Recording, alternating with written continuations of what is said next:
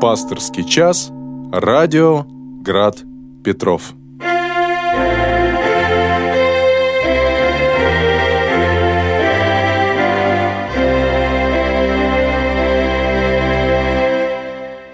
Добрый вечер, дорогие радиослушатели.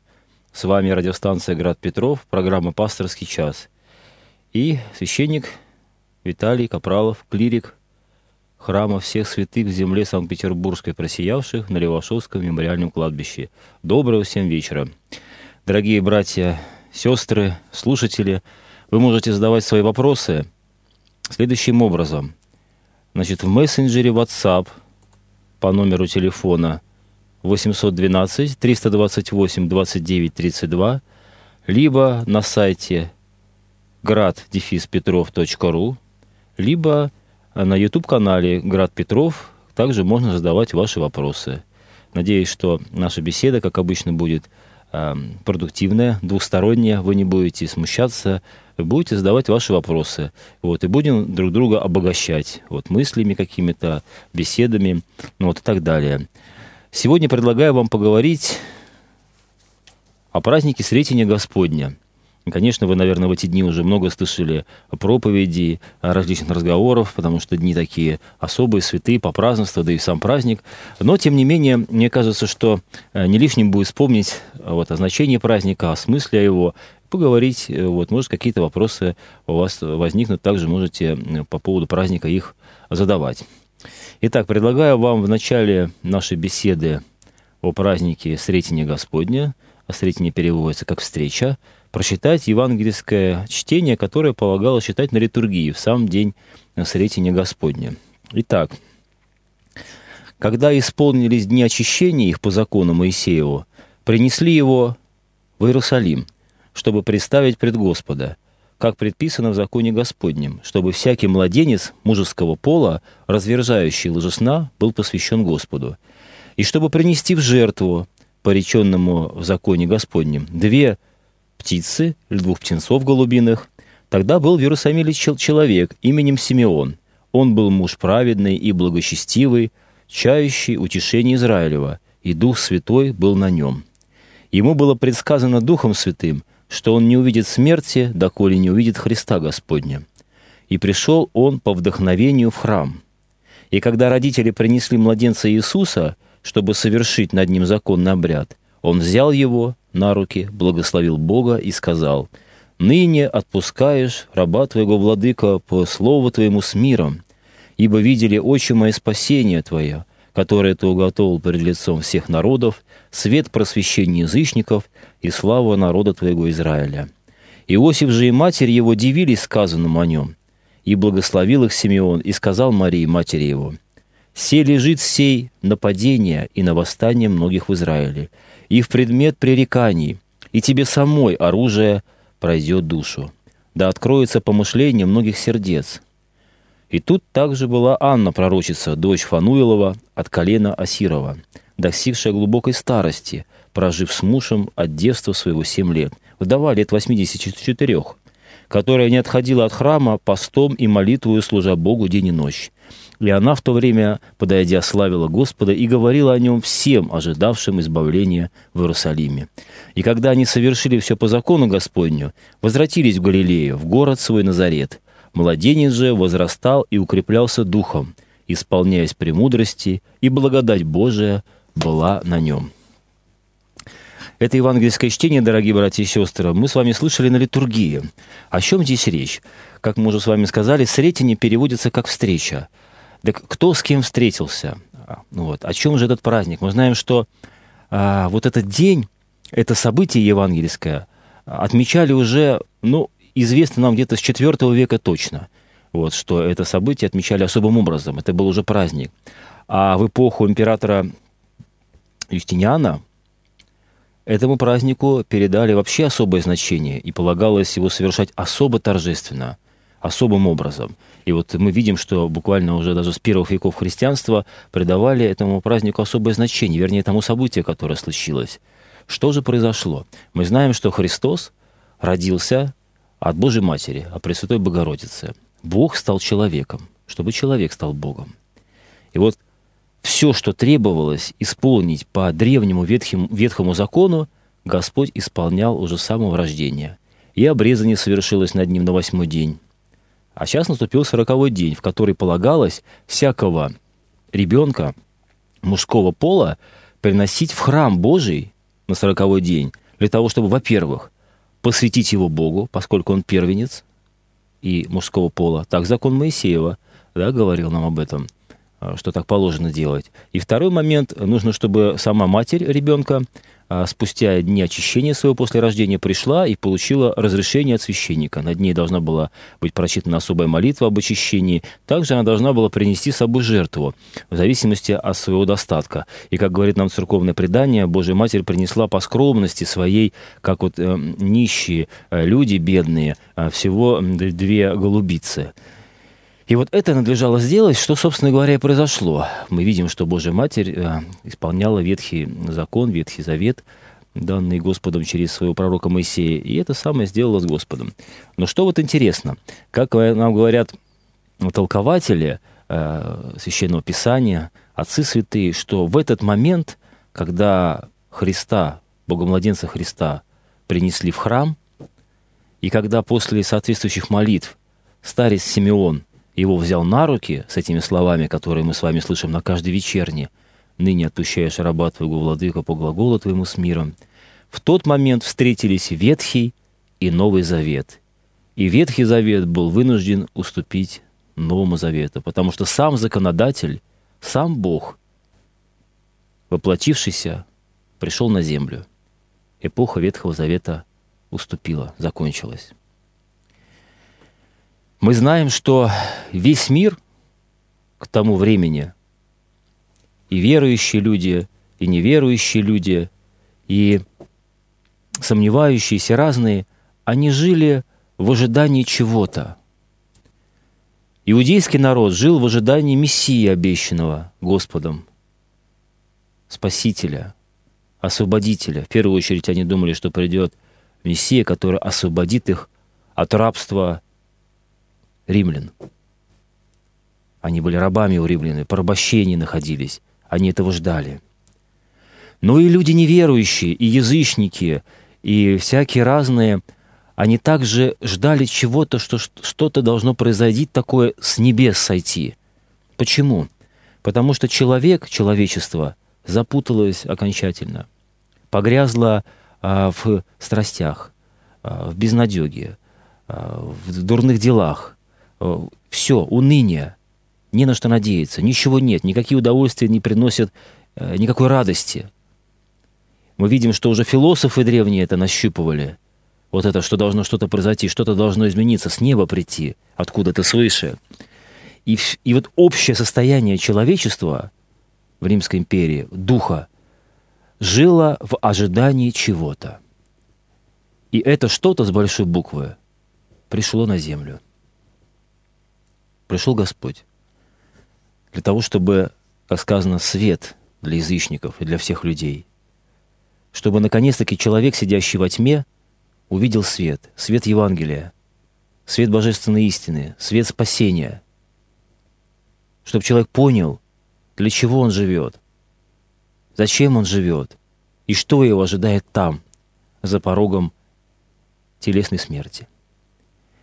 И вот этот старец, который принимал его на руки, это был старец непростой. Как сказано в Писании, он был праведен. И пришел туда, и Дух Святой был на нем. И пришел туда, будучи ведом Духу Святым. А что это за старец Симеон? Это, как говорит нам церковное предание, тот человек, который участвовал в переводе Священного Писания много столетий назад, ну, три столетия назад, до Рождества Христова – в переводе Писания э, Ветхого да, Завета, закона Моисея, с древнего языка да, иудейского на доступный, на эллинский, на греческий. И вот когда он переводил книгу пророка Исаия, он читает всем нам знакомые слова, что «Сидева в чреве примет и родит младенца от Духа Святого». И вот дева, это слово его смутило, старца Симеона. Как может девица, не имеющая мужа, родить. И он хотел было бы переписать это место, думал, что ошибка какая-то. Дева поменять там на девушку или на женщину. И в тот момент ему явился ангел Господень и сказал не делать этого.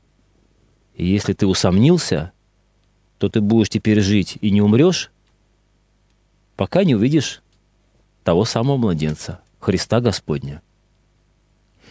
И вот этот старец Симеон так и жил, как говорит нам церковное предание, около 300 лет. Уже был немощен, и Господь давал ему силы для его плоти, чтобы он жил. И он жил в этом ожидании, чтобы уже уйти туда, к тому, кого он ждет.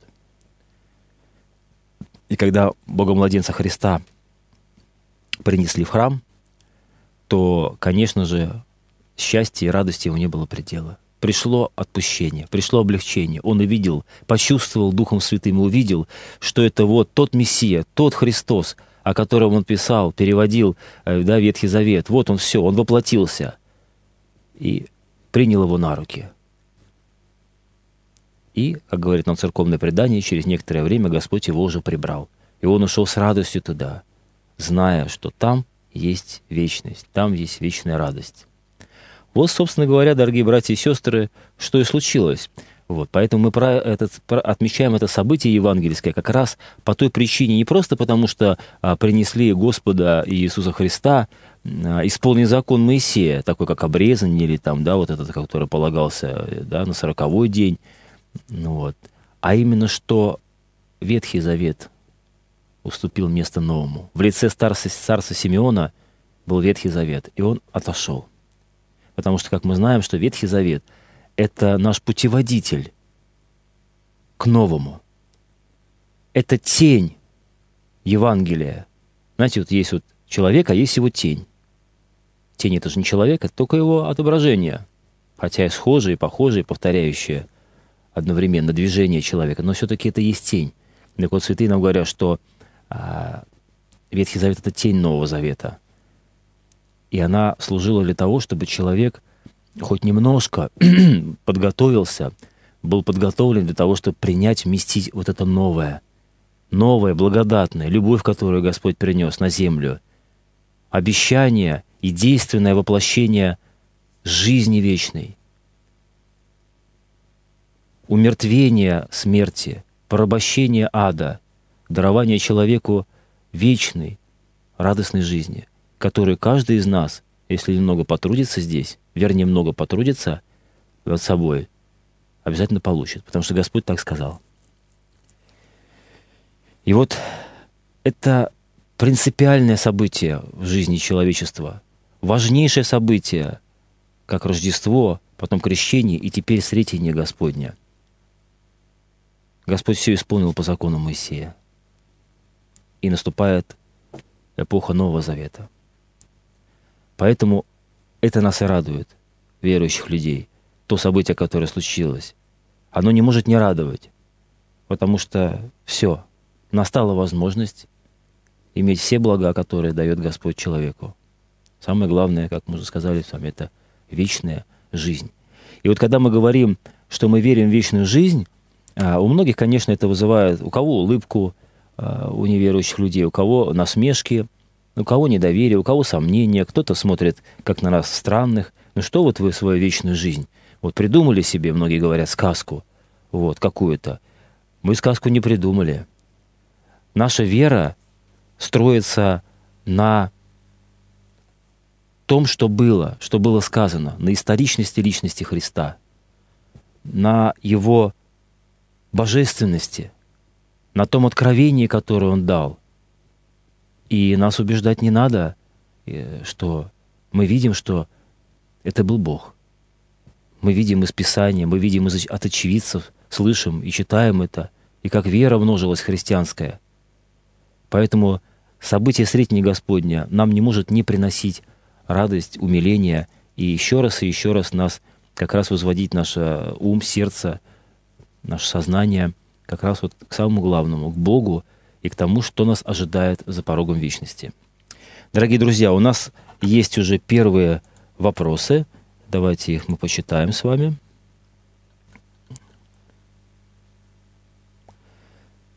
Здравствуйте, батюшка. Хотел задать вопрос и поделиться высказыванием. Ты еще не раз скажешь спасибо за то, что Бог не дал тебе того, о чем ты когда-то просил.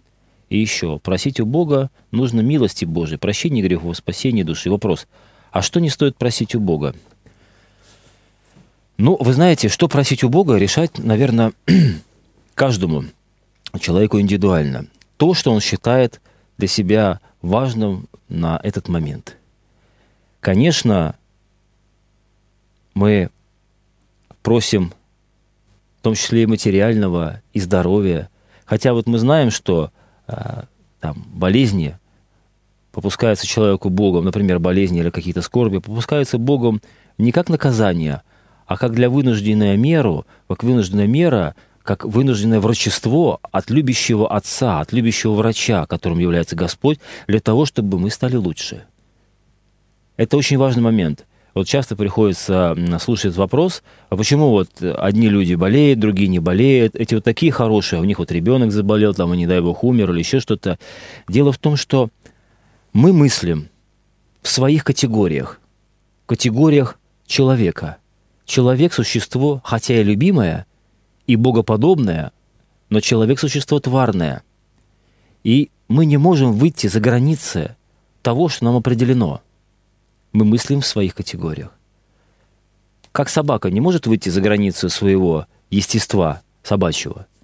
Какая бы ни была хорошая собака, добрая, ласковая, отзывчивая. Вот мы знаем, сколько случаев. Собака поводырь, собака, которая жизнью своей рисковала ради человека, да, даже, можно сказать, из любви к человеку. Такие качества, которым, конечно, иногда приходится и людям позавидовать. Но, тем не менее, собака не может войти в сознание человека и мыслить как человек. Ей непонятно, почему так или иначе. Также и человек не может выйти за пределы своего, своей антропологии, своего естества и мыслить как Бог. Как апостол сказал, кто может познать ум Господень? Никто не может познать ум Господень. Поэтому мы Богу доверяем, потому что главное, что открыл себе Господь, то, что Бог есть любовь. Не просто Он ее имеет – не просто Он нас любит или там желает нам добра, вот так вот по-простому сказать. Он есть любовь. И все, что не делает Господь, понуждающим фактором для этого является то, что Он есть любовь. А если Он есть любовь, то никогда Он не сделает и не попустит и не даст человеку того, что нам будет вредить в конечном итоге. Потому что Бог смотрит на конечный результат и видит – человеческую судьбу, каждую судьбу каждого человека в конечную точку. Вот если человек так себя ведет, и он такой, как сейчас, вот к такому результату он придет. Если его немножко поправить, он может пойти к другому результату. Человека надо спасти, но так, чтобы его свободная воля, которую Бог любит и уважает, как и в самом себе, свободную волю, в первую очередь, свободу нравственного выбора, чтобы эту волю не повредить, вот как это сделать? Поэтому Господь посылает некоторые обстоятельства, попускает. Потому что, большому сожалению, только в испытаниях, только в каких-то скорбях человек может хоть немножко задуматься, как я живу, как я к людям отношусь, кто, чего, что во мне происходит, что у меня внутри, о чем я думаю, чего я желаю, где мое сердце на самом деле. И когда человек должным образом принимает те или иные испытания от Господа Бога, то, конечно, он блажен. Поэтому мы, конечно, просим, когда болеем и здравия, но образ молитвы нам Господь показал. Помните, как Господь молился в Гефсиманском саду перед страданиями? «Господи, если только возможно, пускай эта чаша пройдет мимо нея, но не так, как я хочу, а как ты».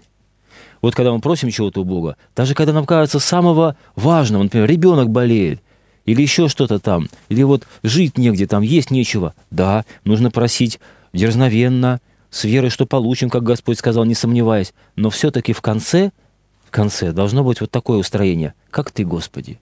Вот если мы можем это делать, способны, это величайшая милость. Это очень хорошо.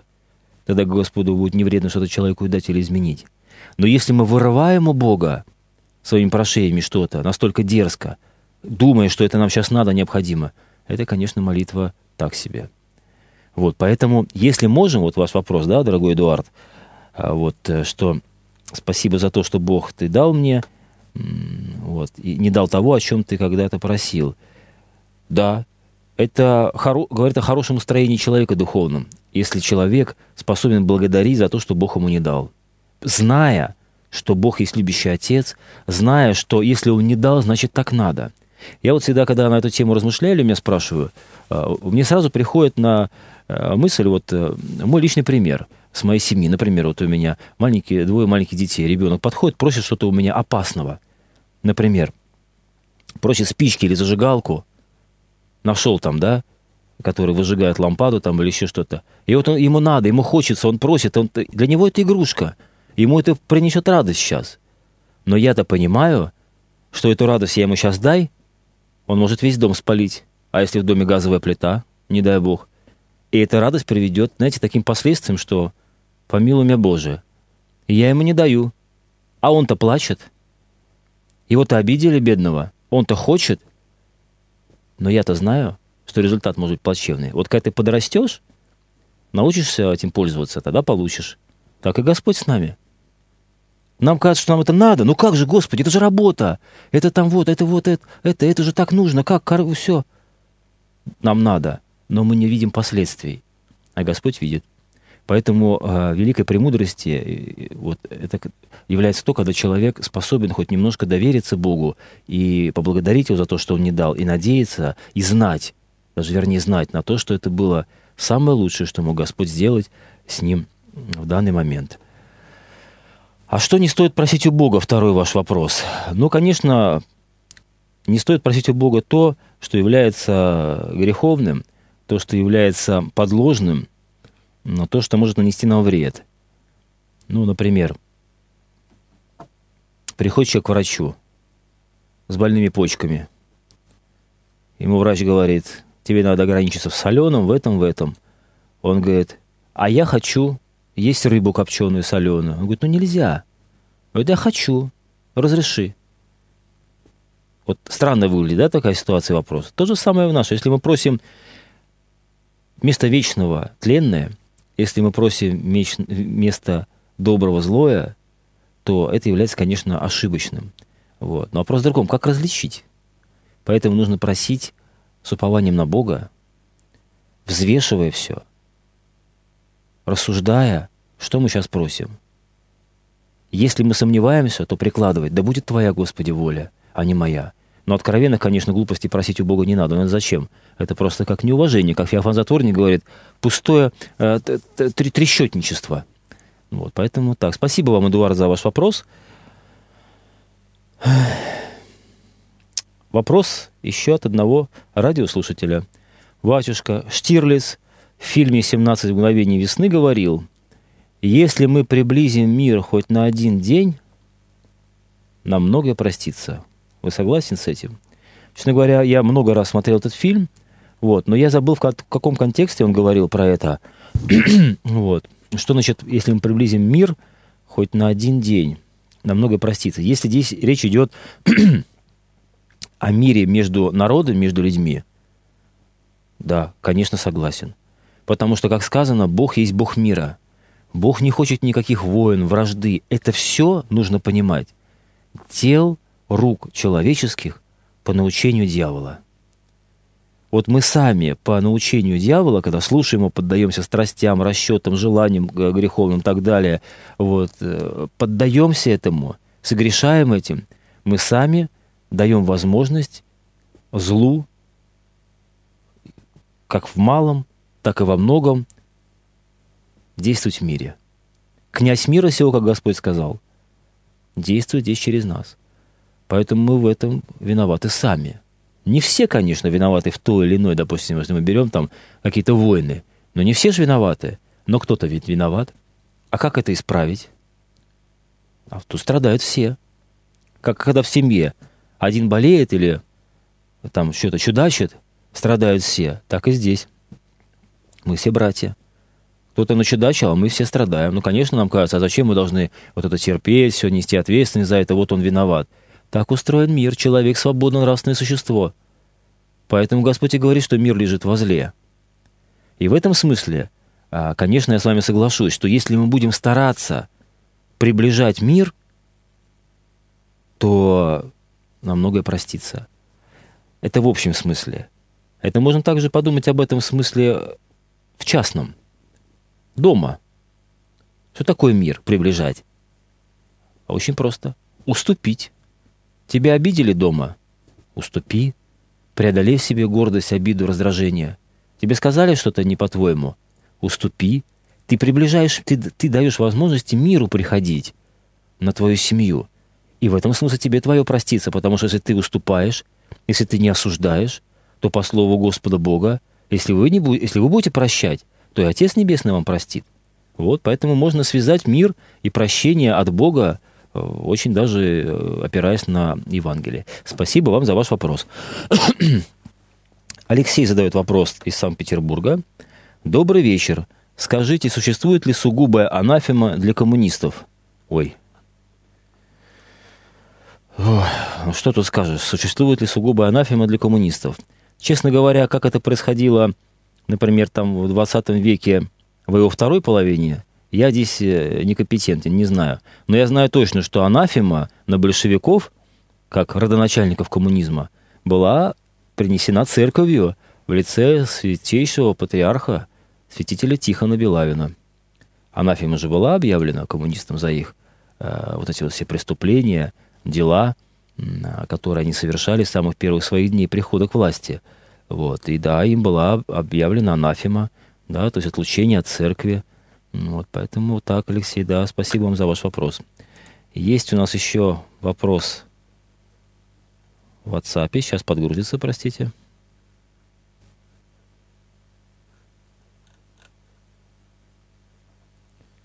Что-то у нас пока не подгружается. Есть у нас еще вопрос один на сайте. Прочитаем его. Спасутся ли те иудеи, которые не приняли Христа, как ими он? Ну, смотря каких мы иудеях говорим. Во-первых, спасется, кто не спасется, э, ну, я уж не знаю точно, вот, нет у меня такого дара, э, слава тебе, Господи, прозорливости, вот, и видения конечных судеб, да он мне не нужен. Вот. Э, вообще, размышляя на тему спасения, святые отцы приходили в тупик. А именно, что такое тупик? Мы не знаем, кто спасется, кто не спасется, как говорят святые отцы. Ну, если выразить в общем идею, да, статическую. Не знаем мы, спасется или не спасется тот или иной человек, тот или иной народ, верующий, неверующий, крещенный, не крещенный, не знаем. Но мы знаем, что есть путь правильный, спасительный, а есть путь неправильный. Но конечную судьбу того пути, который неправильный, не спасительный, мы не знаем, потому что спасает Господь. И ни страданиями, ни, человеческими, ни стараниями, ни какими-то там угождениями или делами, или еще что-то. Спасает Господь по своей милости и любви к человеку. И нужно сказать, опять же, обращая внимание на то, что Бог есть любовь, Бог любит всех людей. Это же очевидный факт. Нет для него никакой разницы. И жалеет, и любит, даже, может быть, больше тех людей, которые, если можно так по-нашему сказать, по-человечески, тех, которые в большей опасности находятся, которые идут не спасительным путем – это как в семье. Есть здоровые дети, честные там, э, добрые, 5-7, а один какой вот хулиган родился. И вот, конечно, внимание у родителей больше к тому, кто либо болеет, либо хулиган, потому что он в более а, опасном состоянии находится. Так же и с этими людьми. Поэтому очень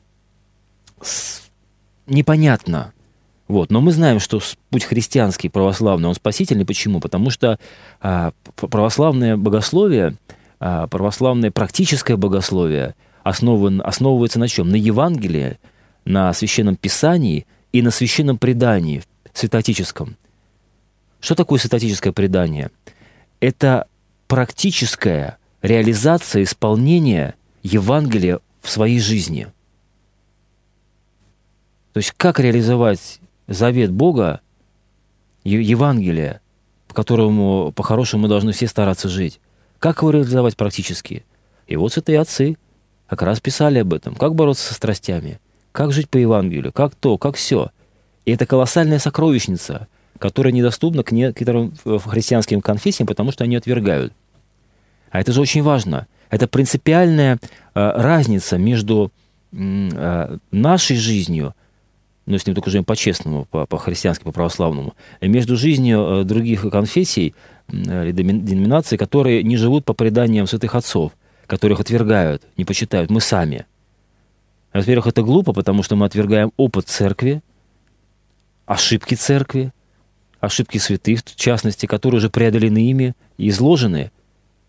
Зачем же разбивать лоб постоянно, если можно обойти ту или иную яму или ситуацию, не спотыкаться?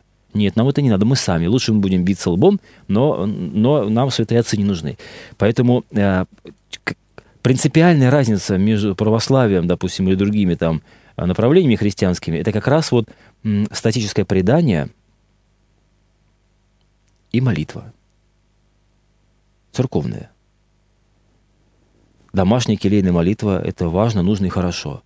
Но церковную молитву, особенно литургическую молитву, не заменит никакое карманное божество. Знаете, сейчас вот э, так модно говорить, Бог у меня в сердце, в душе. В душе у меня Бог, вот, я, главное делать добрые дела.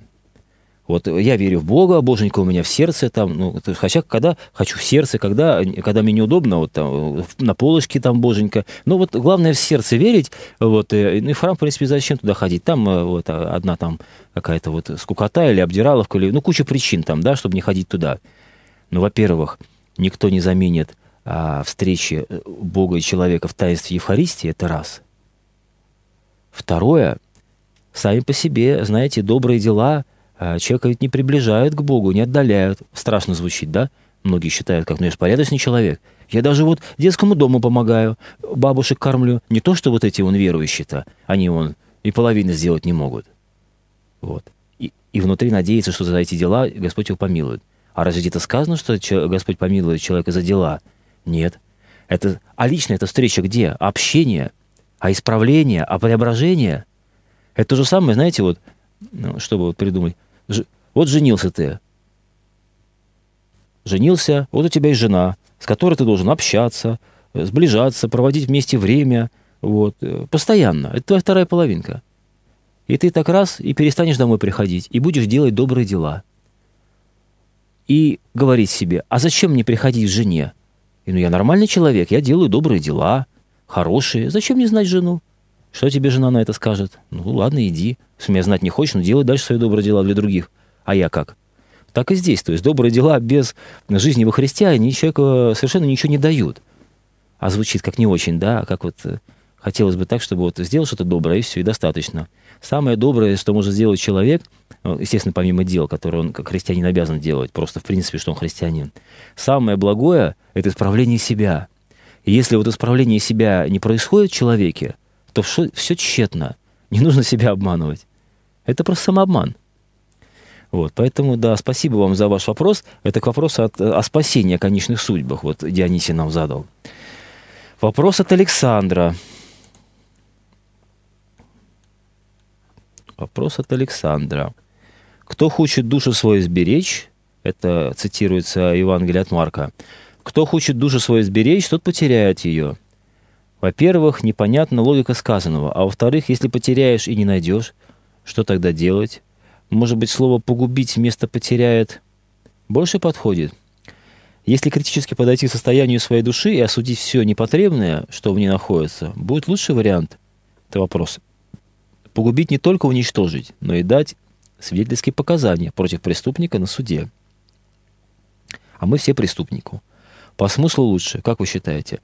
Но ну, вообще, Александр, я считаю, что слова Священного Писания лучше не, не заменять, вот, э, только потому, что вот мне кажется, что другое здесь подходит.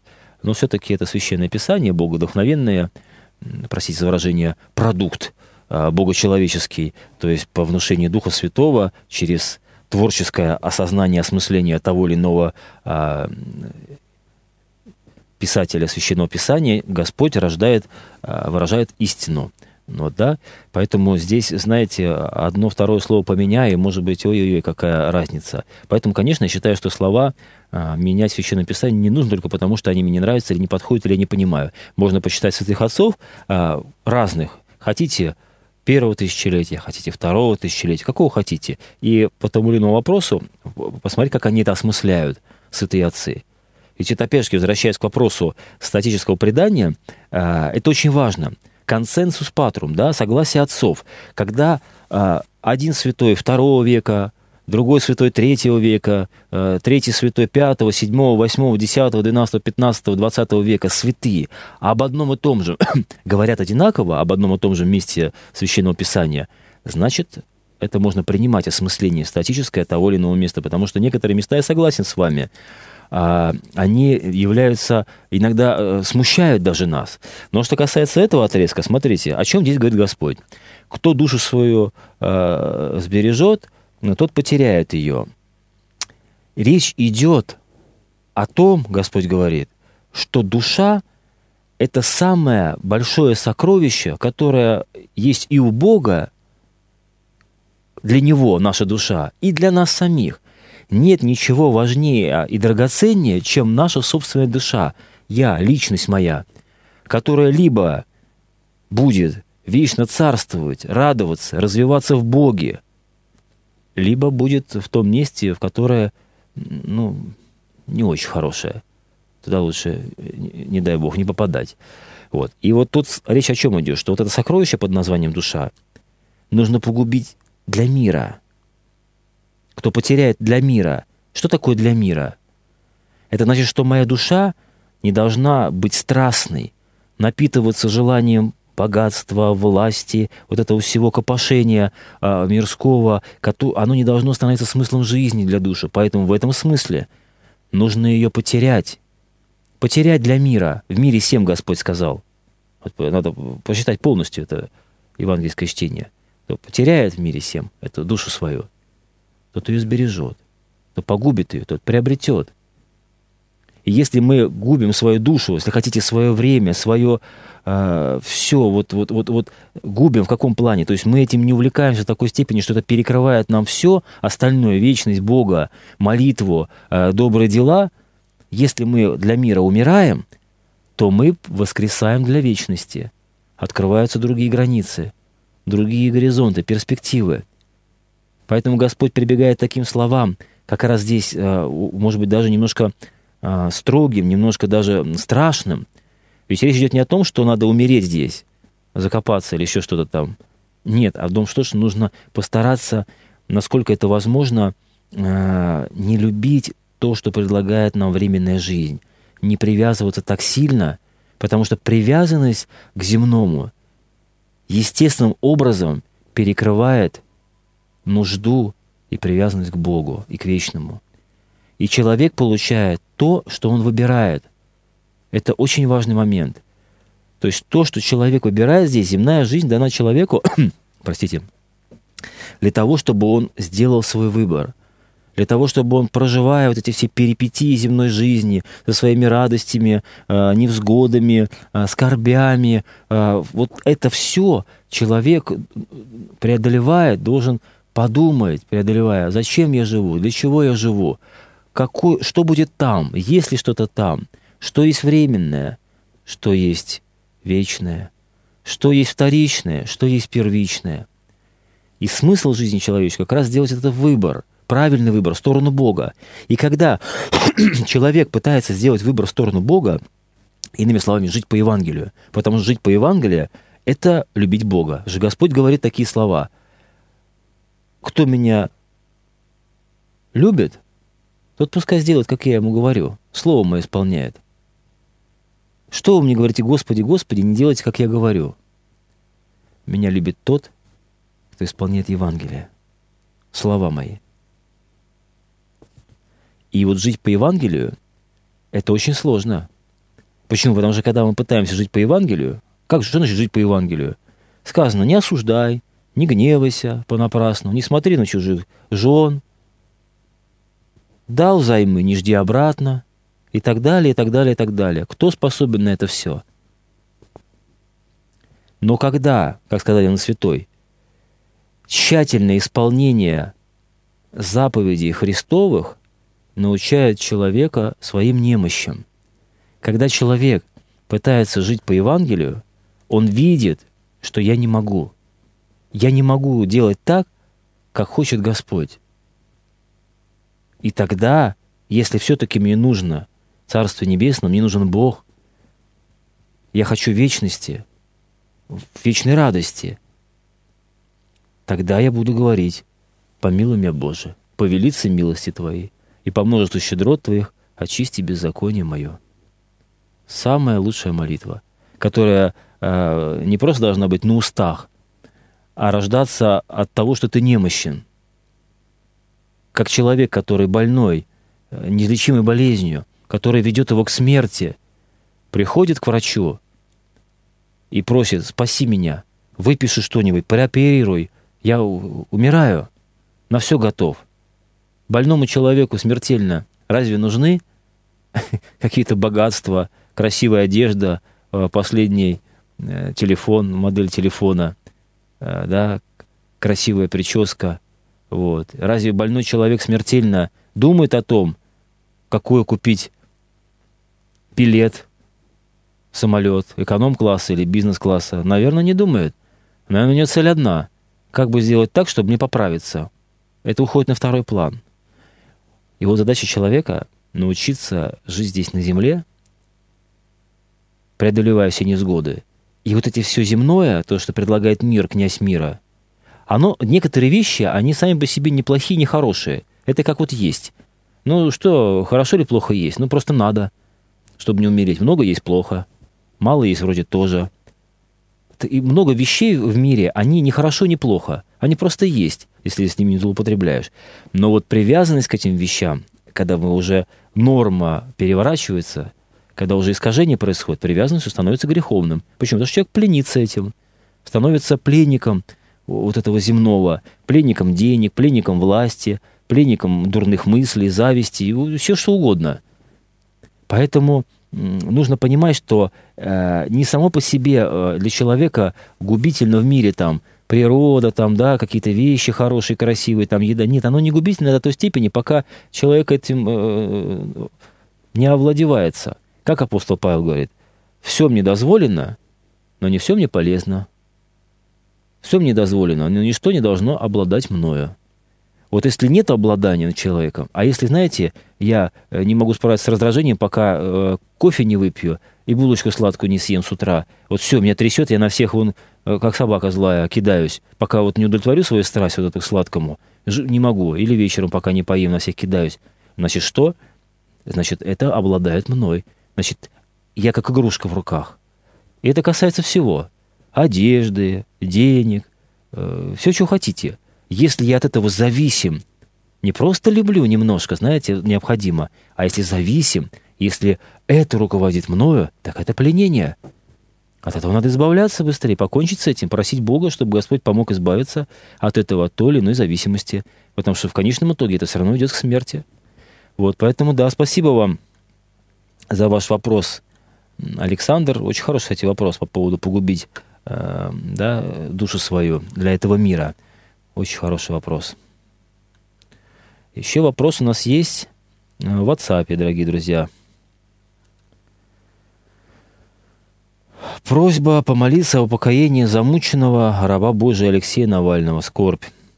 А почему замученного? Ну, если это тот, о таком я думаю, раб Божий Алексей Навальный, который оппозиционер, то почему замученного? Кто-то замучил, я не слышал об этом.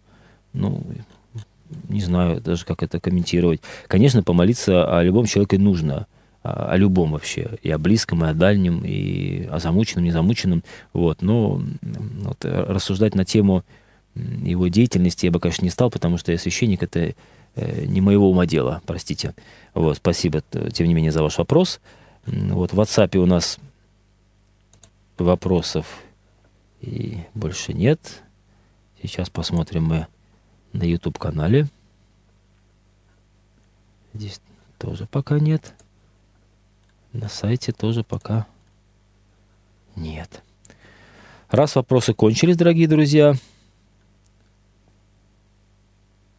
продолжим наш разговор, наш разговор о Сретении Господнем. Итак, о чем мы с вами поговорили? Что Сретение – это встреча, о том, что произошла встреча Ветхого и Нового Завета. Ветхий Завет уступил Новому Завету, да, в лице старца Симеона, и Иерея, который производил, произносил очистительную молитву для Божьей Матери. Вот. Ветхий Завет уступил. Пришло, прошло новая эра, новая эпоха. И вот обратите внимание, что Господь, насколько Он... Ведь Ветхий Завет, закон Моисея, все-таки же ведь был дан Богом, им самим. И даже вот в некоторых песнопениях, которые мы вот слышим на, ну, в частности, даже на Сретении Господня, есть такое э, выражение, что законодатель сам принесся по, по своему закону, законодатель с большой буквы. То есть сам Христос, который дал, ведь, ведь выражение, действие Троицы, оно же единое, поэтому можно сказать, что Христос дал этот закон Моисею. И ведь он его, смотрите, ни одна йота, он сказал, не пропадет закона. Он все исполнил. Все исполнил. Обрезание на восьмой день. На сороковой день посвящения, а, крещение последствия, на сороковой день посвящения, да, по иудейскому закону церкви и так далее, и так далее, и так далее. Все ветхозаветные а, законы, которые были здравые Господом даны – он исполнил. Потому что это основа. Это основа жизни по Евангелию. Вот как-то один человек сказал такие слова, я от него слышал. Он сказал, что прежде чем стать христианином, нужно стать хорошим человеком. И это правда. Без должного фундамента очень сложно а, стать христианином. Именно в том смысле, в котором нам, нас видит Господь потому что ну, это фундамент, основа из основ. Какие-то нравственные моменты, да, отношения друг к другу, уважение, там, да, приветливость какое-то, да, вот обычное человеческое общение. Это тот необходимый минимум и уровень, который просто делает человека человеком.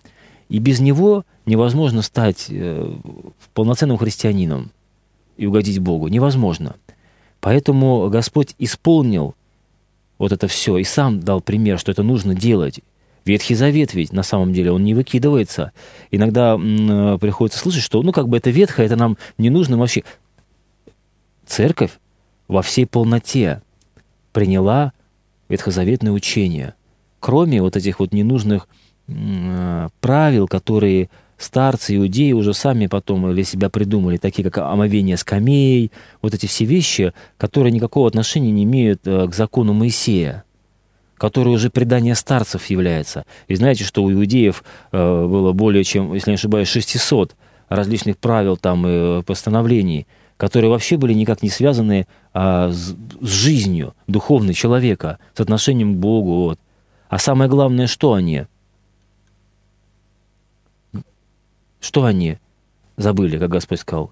Милости суд. Идите научитесь, Господь сказал. Что значит милости хочу, а не жертвы?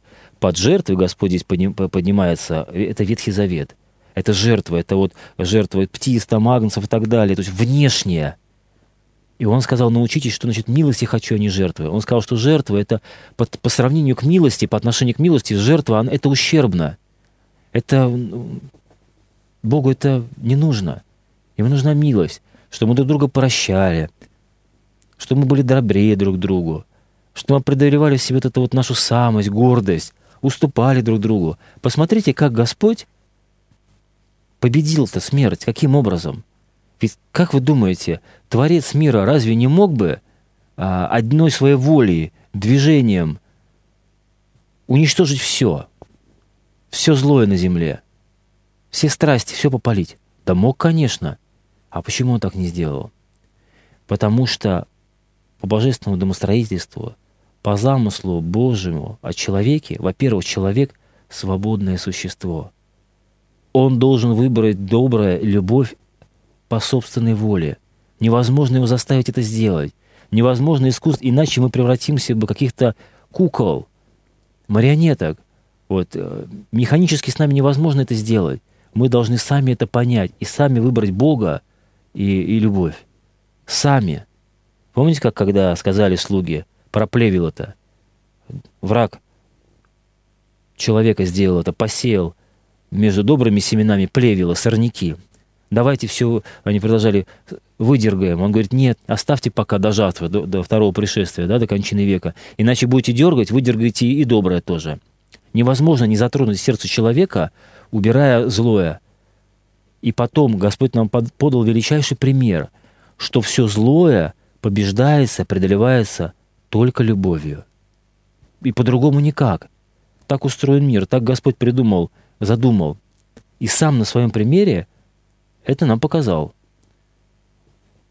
Уничтожив, разрушив узы ада своим безгрешием по плоти, Господь дает, например, что только любовью. Вот любовь к человеку побудила его, самого Творца мира, взойти на крест и претерпеть эти унижения.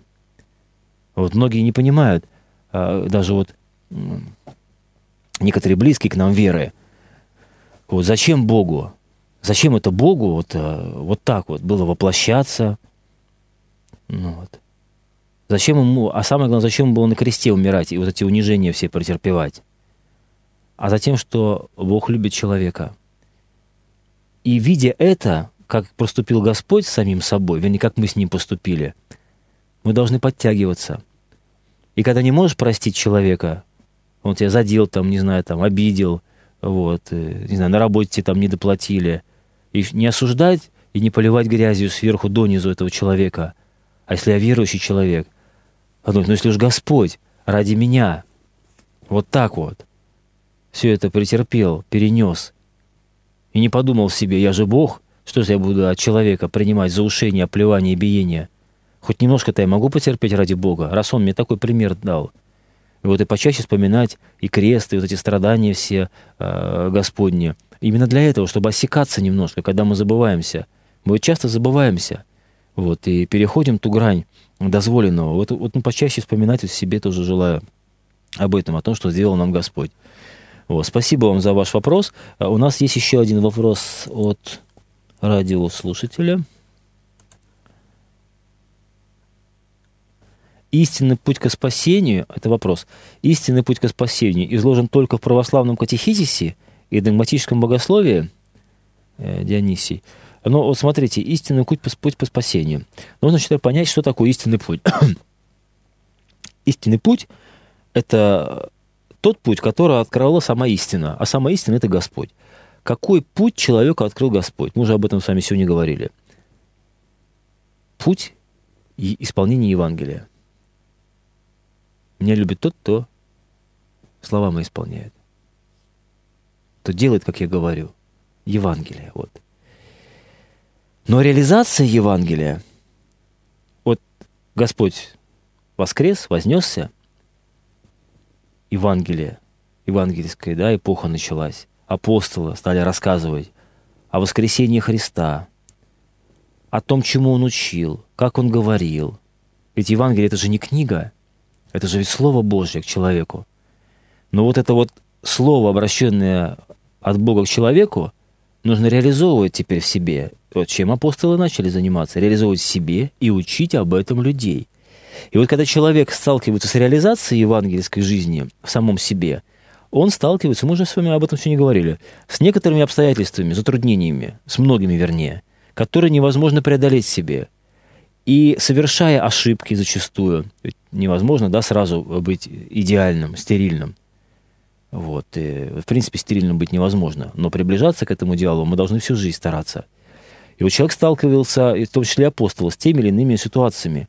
И вот тогда начало созревать практическое богословие, практическое изъяснение, выражение евангельского, евангельской истины в жизни человека. И вот это сокровище копилось да, из века в век. И со временем сформировалось а, под влиянием зачастую э, некоторых э, неправильных мнений, так называемых ересей, да, каких-то других обстоятельств, возникающих в жизни церкви, сформировалось уже более э, кратко, емко и четко, как право верить. Православие, что такое православие? От слова «правильно славить Бога», то есть чтить Бога правильно. И вот это вот сокровище, оно выразилось э, в том числе, как вы говорите, в катехизисе, да, если вы говорите катехизис Филата Дроздова, который был в начале 19 да, в начале 19 века, по-моему, 1812 или 13 год, эм, да, издан. Там как раз консистенция, если хотите, веры э, веры, то как мы правильно должны верить в Бога, да, что Бог есть Отец, Сын и Дух Святой, Троица Святая. Как они между собой, то, что нам Господь посчитал нужным открыть, соотносятся друг с другом, что, да, э, Сын предвечно рождается от Отца, Дух Святой, да, исходит от Отца предвечно. Это есть э, частные, да, особенности бытия Бога. Вот как мы должны понимать Бога, кто, кто это, как это Святая Троица, потом кто такие святые, кто такая Божья Матерь, кто такие ангелы, и многие-многие другие вещи, а, загробная жизнь, о мертвых, все описано в катехизисе. Поэтому это является, ну, простите такое слово, продуктом жизни церкви, практического выражения Евангелия а, в нашей жизни. И вот в этом смысле можно сказать, что там изложен истинный путь. Ну, вот, в общем смысле в Евангелии, в практическом смысле как раз через предание святых отцов и вот этих вот догматических норм, которые выработала церковь за вот эти столетия. Ну, спасибо вам за ваш вопрос. Да, поэтому, как сказал, если не ошибаюсь, святой Ириней Леонский, еще, наверное, во втором веке, да, он сказал, что когда какая-то книга слывет, ну, то есть слух о ней, как о плохой или еретической, ты не торопись ее открыть, чтобы не исполнить свое сердце ядом смертоносным.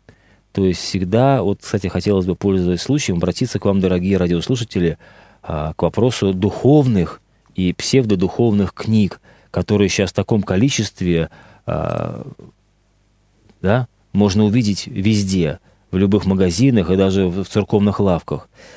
Огромное количество ненужной литературы э, проникло к нам вот в эти годы, в 90-е, когда до этого ничего не было – а потом валом все можно было печатать, там вот все производить, писать, все, что какие-то старцы появились, не, невидимые, неведомые, какие-то вот учения.